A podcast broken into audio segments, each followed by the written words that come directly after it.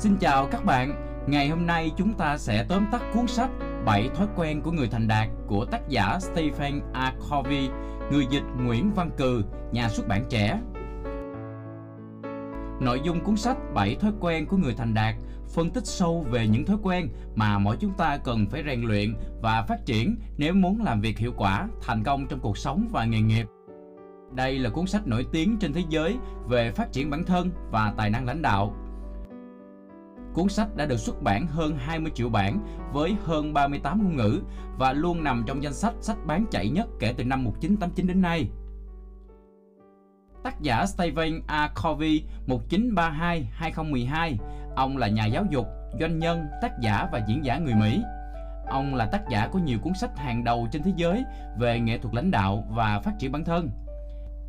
Cuốn sách nói về 7 thói quen sẽ giúp chúng ta giải quyết những thách thức và giúp chúng ta thành đạt. Trong kỷ nguyên này, chúng ta luôn đối mặt với những thách thức, sợ hãi và tự ti, suy nghĩ tuyệt vọng bế tắc, những trách nhiệm nặng nề, khao khát và tham vọng sở hữu, mất cân bằng trong cuộc sống, ích kỷ, xung đột và khác biệt với người khác, mong muốn được người khác lắng nghe. Và nhiều người còn có thể viết ra hàng chục trang giấy về những khó khăn và thách thức mà họ đang phải đối diện hàng ngày. Vậy thì đâu là giải pháp cho những thách thức này? Chúng ta hãy đón nhận sự thay đổi và để 7 thói quen của những người thành đạt trở thành thói quen của chính chúng ta. Khi ấy, chúng ta không chỉ đương đầu với mọi thách thức một cách tích cực mà còn trở thành một con người khác, một con người thành đạt, hiệu quả về cá nhân và những mối quan hệ xung quanh. Đầu tiên, chúng ta cùng tìm hiểu thói quen là gì. Thói quen là những khuôn mẫu nhất quán, đôi khi vô thức, thể hiện tính cách thường xuyên của chúng ta. Chúng quyết định sự hiệu quả của hoạt động và tạo nên sức mạnh bên trong của chúng ta. Có thể nói rằng, thói quen là một trong những nhân tố quan trọng quyết định số phận của mỗi người. Thói quen, nhất là thói quen xấu, có sức hút rất lớn và rất khó thay đổi hay từ bỏ. Nếu hiểu được bản chất của thói quen và có một quyết tâm cao, chúng ta có thể từ bỏ thói quen xấu và học thói quen tốt. Để xây dựng một thói quen, chúng ta cần phải có cả 3 yếu tố. 1. Tri thức là làm gì và tại sao. 2. Kỹ năng là làm như thế nào. Và 3. Khát vọng, động cơ, ý muốn hành động. Về khái niệm sự hiệu quả. Sự hiệu quả chính là sự cân bằng P trên PC. Câu chuyện ngỗng đẻ trứng vàng của Aesop kể rằng một nông dân may mắn có được một con ngỗng đẻ trứng vàng và cứ mỗi ngày con ngỗng lại đẻ thêm một quả trứng vàng. Nhờ vậy, người nông dân trở nên giàu có và tham lam hơn. Rồi anh ta quyết định giết con ngỗng để lấy hết trứng ở trong bụng của nó. Nhưng con ngỗng không có một quả trứng nào ở trong bụng cả. Kể từ đó, người nông dân không còn được hưởng quả trứng vàng nào nữa. Câu chuyện cho thấy, hiệu quả thực sự là một hàm số gồm 2 biến số. Sản phẩm là những gì được sản xuất, trứng vàng, và phương tiện là năng lực để sản xuất, con ngỗng. Nếu chúng ta áp dụng mô hình cuộc sống tập trung vào sản phẩm, những quả trứng, mà bỏ qua phương tiện sản xuất, con ngỗng, chúng ta sẽ mất đi phương tiện sản xuất. Nhưng nếu chúng ta chỉ chăm sóc con ngỗng mà không quan tâm đến trứng vàng thì cũng sẽ không có gì để nuôi sống con ngỗng. Tính hiệu quả phụ thuộc vào cả 2 yếu tố, P là sản phẩm và PC là năng lực sản xuất. Sự cân bằng P trên PC chính là cốt lõi của tính hiệu quả. Một công ty hiệu quả không thể chỉ quan tâm đến khách hàng mà xem nhẹ nhân viên. Một người hiệu quả không vì làm việc quá sức mà không quan tâm giữ sức khỏe của mình. Sự cân bằng P trên PC luôn tồn tại và có giá trị trong mọi lĩnh vực cuộc sống. Nó là định nghĩa, là mô thức của sự thành đạt và cũng là cơ sở hình thành nên 7 thói quen. 7 thói quen của người thành đạt bao gồm 3 thói quen về thành quả cá nhân, chủ động lựa chọn mục tiêu, hành động cho điều quan trọng nhất. 3 thói quen về thành quả tập thể, tư duy cùng thắng, lắng nghe và thấu hiểu, hợp tác, thể hiện sự độc lập. 1 thói quen về sự đổi mới phát triển. Và 7 thói quen không phải là một tập hợp rời rạc mà là sự kết hợp chặt chẽ với phương pháp tịnh tiến liên tục nhằm nâng cao hiệu quả cá nhân và các mối quan hệ của cá nhân đó. Thói quen thứ nhất, luôn chủ động. Khác với các loài động vật khác, mỗi người chúng ta đều có quyền tự do lựa chọn phản ứng, hành động khi nhận được kích thích. Người chủ động luôn biết cách sử dụng quyền tự do lựa chọn phản ứng khi nhận được kích thích và có khả năng phản ứng đúng trong hầu hết các điều kiện và hoàn cảnh. Đây là yêu cầu thiết yếu của một người thành đạt và hạnh phúc. Họ chủ động suy nghĩ và dùng những ngôn từ chủ động. Thay vì nói tôi không thể làm được gì nữa thì họ sẽ nói hãy tìm cách khác. Thay vì nói anh ta làm tôi phát điên thì họ sẽ nói tôi biết kiềm chế cảm xúc của mình. Thay vì nói tôi không thể, họ nói tôi có thể hay tôi chọn. Thay vì xem yêu là một cảm xúc, người chủ động họ xem yêu là một động từ. Tình yêu thúc đẩy chúng ta hành động, hy sinh cho đi và hạ thấp cái tôi của mình. Dựa vào 4 khả năng thiên phú của con người là trí tưởng tượng, lương tâm, ý chí độc lập và khả năng tự nhận thức, người chủ động xác định họ là người sáng tạo mọi thứ và chịu trách nhiệm với mọi hành vi của mình. Người chủ động sẽ tập trung trí tuệ, sức lực, thời gian của mình vào vòng tròn ảnh hưởng, gồm những sự vật, sự việc họ có thể kiểm soát, quản lý. Với năng lượng tích cực của mình, họ ngày càng mở rộng vòng tròn ảnh hưởng. Còn người bị động thì ngược lại, họ tập trung vào vòng tròn quan tâm, gồm những vấn đề nằm ngoài khả năng kiểm soát, ngoài khả năng ảnh hưởng tác động của họ. Sự tập trung ngược này, thay vì tập trung vào vòng tròn ảnh hưởng, họ lại tập trung vào vòng tròn quan tâm, sẽ dẫn đến thái độ đổ lỗi, lên án và không chịu trách nhiệm về việc làm của mình. Việc tập trung vào vòng tròn quan tâm cộng với việc bỏ mặc những điều có thể làm được sẽ làm cho vòng tròn ảnh hưởng bị thu nhỏ lại. Thói quen thứ hai, bắt đầu mục tiêu đã được xác định. Chúng ta hãy suy nghĩ sâu sắc về mục tiêu của mình là gì. Rất nhiều người đã sống và đạt được nhiều thành tựu phù du và cuối đời nhận ra mình chưa đạt được một mục tiêu đúng đắn nào. Mỗi chúng ta có thể có một trọng tâm hay phối hợp nhiều trọng tâm khác nhau cho cuộc đời của mình, gồm gia đình, tiền bạc, công việc, tài sản, thú vui, bạn bè, đối thủ, tôn giáo, bản thân, vợ chồng, vân vân. Người thành đạt sẽ tạo cho mình một trọng tâm phối hợp để có thể đạt được 4 yếu tố: an toàn, định hướng, khôn ngoan và năng lực ở đỉnh cao. Nhờ vậy, người thành đạt luôn ở thế chủ động cũng như kết hợp hài hòa mọi mặt của cuộc sống. Để có thói quen bắt đầu mục tiêu đã được xác định, chúng ta phải thiết lập một bản tuyên ngôn sứ mệnh cá nhân. Tuyên ngôn này lấy giá trị và nguyên tắc làm nền tảng và thể hiện rõ chúng ta muốn trở thành người như thế nào, sẽ làm gì. Chúng ta không chỉ quản lý cuộc đời mình, làm đúng, mà còn phải lãnh đạo cuộc đời mình, làm điều đúng để luôn hướng tới mục tiêu đã được xác định.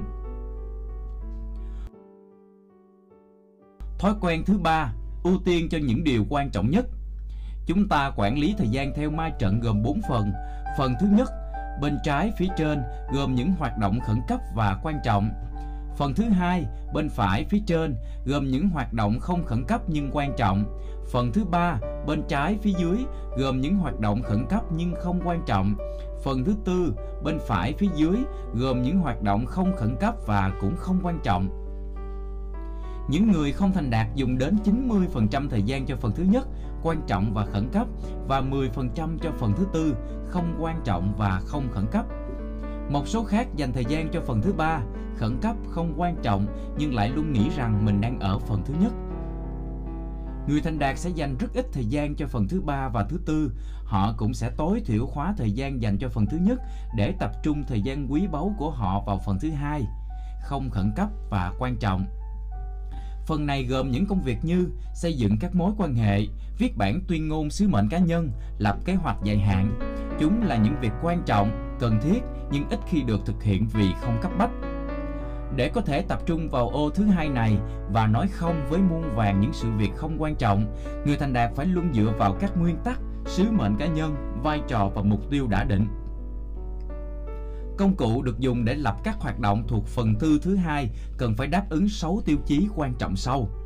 1. Tính chặt chẽ, phải có sự hài hòa, thống nhất và gắn kết giữa tầm nhìn với sứ mệnh, giữa vai trò với mục tiêu, giữa các ưu tiên với kế hoạch, giữa ý muốn với kỷ luật. 2. Tính cân bằng cuộc sống và không bỏ qua một yếu tố quan trọng nào như sức khỏe, gia đình, chuẩn bị cho nghề nghiệp hay phát triển bản thân. 3. Nên dùng đơn vị thời gian cơ bản là tuần. 4. Quan tâm đến khía cạnh con người. 5. Tính linh hoạt, Công cụ phải phục vụ con người chứ không phải ngược lại, và công cụ phải thể hiện phong cách, nhu cầu và cách thức của chúng ta. 6. Tính gọn nhẹ, dễ mang theo và dễ sử dụng. Để trở thành người tự quản ô thứ hai hiệu quả, chúng ta cần xác định, nhận diện tất cả vai trò của mình như làm cha, làm chồng, làm con, làm giám đốc kinh doanh, làm bạn, và có những mục tiêu quan trọng riêng cho mỗi vai trò để theo đuổi và thực hiện. Tài khoản tình cảm và 6 cách ký gửi vào tài khoản tình cảm. Tài khoản tình cảm là một cách nói ẩn dụ mô tả mức độ tin cậy được xây dựng trong một mối quan hệ.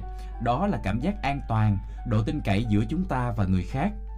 Giả sử chúng ta ký gửi vào tài khoản tình cảm của một người bạn bằng sự nhã nhặn, tốt bụng, chân thành và giữ các cam kết với bạn mình, thì chúng ta đã thiết lập một tài khoản dự trữ. Sự tin cậy của người bạn dành cho chúng ta sẽ cao hơn, và khi cần chúng ta có thể nhờ đến sự tin cậy đó. Có 6 cách ký gửi vào tài khoản tình cảm của một người khác bao gồm: 1. Hiểu rõ từng cá nhân. 2. Quan tâm đến những điều nhỏ nhặt nhất. 3. Giữ uy tín, luôn giữ đúng lời hứa. 4. Làm rõ kỳ vọng của mối quan hệ. 5. Thể hiện sự chính trực của bản thân. 6. Thành thật nhận lỗi khi phạm sai lầm. Thói quen thứ tư, tư duy cùng thắng. 6 mô thức của mối quan hệ tương tác bao gồm: cùng thắng, thắng thua, thua thắng, thua thua, chỉ có thắng thắng hoặc không giao kèo. Trong thực tế cuộc sống, đa số các tình huống đều có mối quan hệ tương thuộc. Do đó tư duy cùng thắng, tức hai bên cùng có lợi, là phương án phù hợp nhất. Nguyên tắc cùng thắng là nguyên tắc cơ bản mang đến thành công trong mọi tương tác của con người. Nó bao gồm 5 mặt tương thuộc, khởi đầu là tính cách, sau đó là các mối quan hệ để hình thành những thỏa thuận. Nó phải được nuôi dưỡng trong một môi trường có cấu trúc và quy tắc được xây dựng trên cơ sở tư duy cùng thắng. Nguyên tắc cùng thắng không thể nào đạt được bởi những người có tư duy thắng thua, thua thắng hay thua thua. Thói quen thứ 5, lắng nghe và thấu hiểu. Con người hay có thói quen áp đặt suy nghĩ chủ quan của mình lên hoàn cảnh của người khác. Một ứng dụ cho cách áp đặt này như sau. Bác sĩ mắt đề nghị bệnh nhân không nhìn rõ, hãy dùng cặp mắt kính mà ông đang sử dụng, vì ông cho rằng ông thấy rõ thì họ cũng sẽ thấy rõ. Để tránh xu hướng áp đặt hay đưa ra những lời khuyên vội vã này, thì chúng ta cần phải lắng nghe và thấu hiểu người khác. Để rèn luyện thói quen giao tiếp hiệu quả, bạn không nên chỉ dựa vào kỹ thuật giao tiếp, mà hãy xây dựng cho mình một thái độ lắng nghe và thấu hiểu để dẫn đến sự cởi mở và tin cậy. Chúng ta cũng cần mở các tài khoản tình cảm để tạo sự thông hiểu giữa hai tâm hồn. Thói quen thứ 6, hiệp lực. Đoàn kết hiệp lực bao giờ cũng mạnh hơn từng phần cộng lại. Hợp tác và đồng tâm hiệp lực là yêu cầu cốt yếu của mô thức lãnh đạo lấy nguyên tắc làm trọng tâm. Nó là chất xúc tác giúp liên kết và giải phóng những sức mạnh to lớn bên trong mỗi con người chúng ta. Đồng tâm hiệp lực luôn đem lại kết quả tốt hơn. Nó là kết quả trọn vẹn của nhiều thói quen khác. Nó đem lại sự thành công trong một thực tại tương thuộc, đội nhóm làm việc tập thể, xây dựng tập thể, phát triển sự đoàn kết và sáng tạo với những người khác.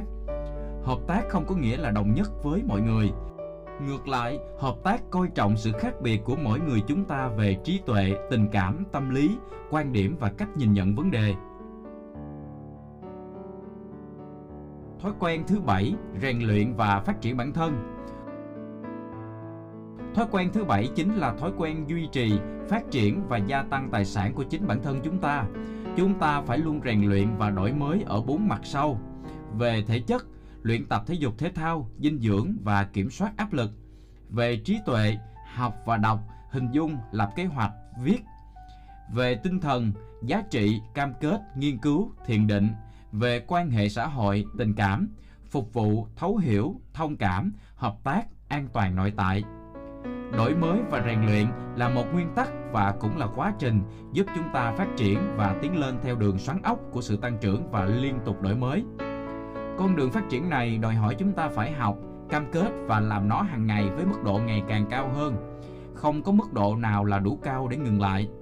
Chúng ta phải liên tục phát triển, liên tục học, cam kết, thực hiện, liên tục thực hiện, học, cam kết và liên tục cam kết, thực hiện, học. cứ luân phiên và liên tục như thế theo đường tăng trưởng xoắn ốc. Xin chân thành cảm ơn các bạn đã nghe tóm tắt chi tiết của cuốn sách 7 thói quen của người thành đạt. Là một người đọc sách, mình không bao giờ nghĩ một bản tóm tắt có thể thay thế việc đọc cả một cuốn sách, và với cá nhân cuốn sách này cũng vậy. Vì thế nếu có điều kiện, hãy đọc cả cuốn sách và ủng hộ tác giả, bạn sẽ cảm thấy hạnh phúc hơn rất nhiều. Xin cảm ơn các bạn.